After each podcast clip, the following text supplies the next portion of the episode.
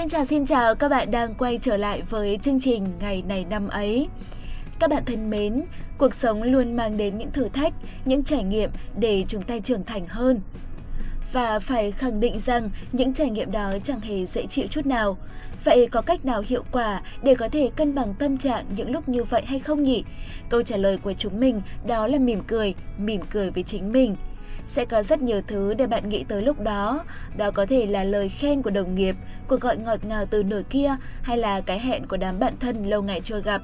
Những điều ấy tuy nhỏ nhưng cũng đủ giúp bạn mỉm cười nhẹ nhàng đúng không nào? Và rồi lúc đó bạn sẽ thấy cuộc sống vốn dĩ cũng đơn giản như thế thôi, giống như cách mà ta mỉm cười vì nó vậy.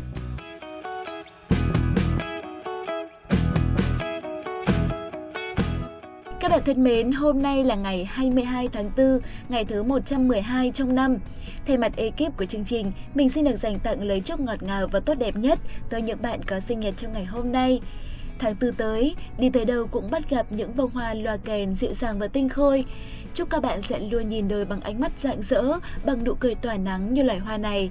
Tuổi mới đến, hãy gửi những muộn phiền cũ vào trong dĩ vãng, bước ra đường để thưởng thức dư vị ngọt ngào, lãng mạn trong ngày đặc biệt này các bạn nhé. Các bạn thân mến, mình mới nghe được một câu nói như thế này. Luôn cố gắng để làm vừa lòng mọi người là dấu hiệu cho thấy bạn đang đánh mất giá trị của bản thân. Trước tiên, hãy cùng lắng nghe một câu chuyện nhé.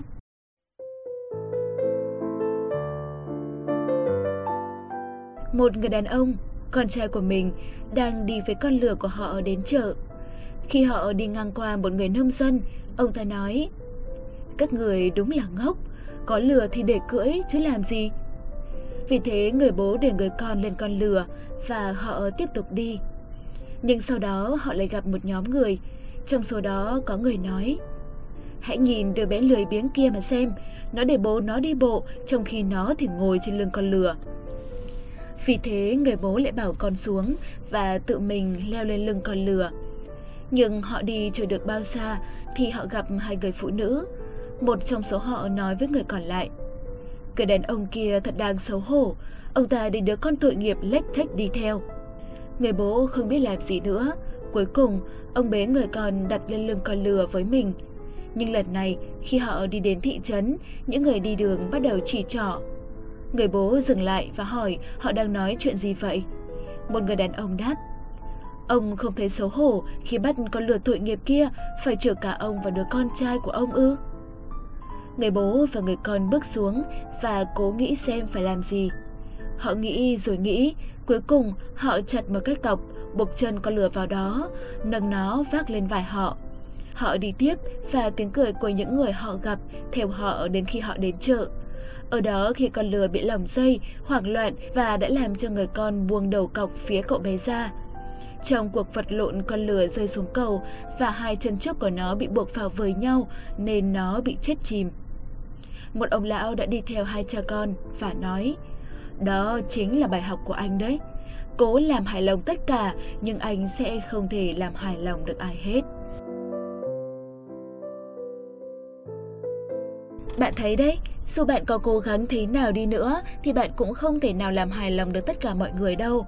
Vậy nên đừng cố gắng làm điều đó. Cuộc sống này quá ngắn ngủi để bạn phải cố gắng làm theo ý của người khác hay là cố gắng làm vừa lòng tất cả mọi người. Đối với nhiều người, việc cố gắng làm hài lòng mọi người bắt nguồn từ việc sợ mất mặt hay là sợ bị gạt ra khỏi tập thể. Họ nghĩ rằng khi mình đồng ý với mọi người thì mình sẽ được mọi người chấp nhận và yêu quý. Rất nhiều người trong chúng ta cũng nhầm lẫn giữa việc làm hài lòng người khác với lòng tốt. Chúng ta không dám nói không với những yêu cầu và đòi hỏi vô lý hay nằm ngoài khả năng của chúng ta vì không muốn bị nghĩ rằng mình là người ích kỷ. Lâu dần, việc này hình thành nên một thói quen và lối sống nhu nhược, khiến bạn không chân thật với chính bản thân mình, cũng khiến cho bạn dễ thỏa hiệp với cái xấu, khiến cho người khác có cơ hội lợi dụng lòng tốt của bạn để trở nên lười biếng hoặc ỉ lại. Tuy nhiên, tất cả những điều này là không nên.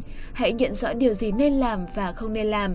Đừng để mình phải sống chỉ vì ánh mắt của những người xung quanh. Hãy biểu đạt quan điểm của bạn từ những điều đơn giản. Hãy đứng lên bảo vệ những thứ bạn tin. Từng bước một, bạn sẽ ngày càng tự tin hơn vào khả năng được sống theo đúng bản thân của mình. Theo như thường lệ, câu hỏi về những sự kiện đã diễn ra ngày hôm nay của những năm về trước sẽ được ekip của chúng mình giải đáp ngay bây giờ. Mời các bạn sẽ cùng lắng nghe.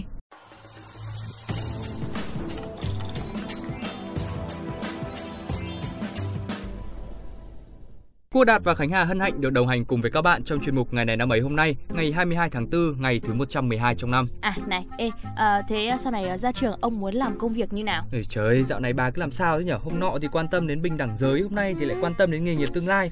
tôi đang mơ hay là bà không phải là Khánh Hà mà bạn dẫn của tôi vậy? Ờ, phải quan tâm chứ, có năm nữa là ra trường còn gì nữa. Thì ra trường có việc làm ngay là cái tốt, đúng ngành đúng nghề thì tốt, càng tốt. Thế còn lương thì sao?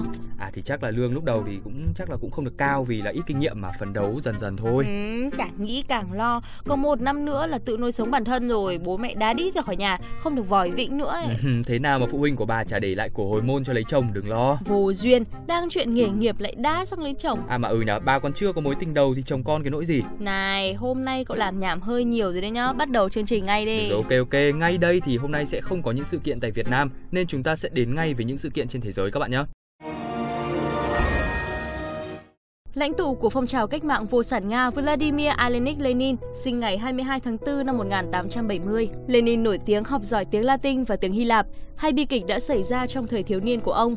Lần đầu khi cha ông qua đời vì xuất huyết não năm 1886.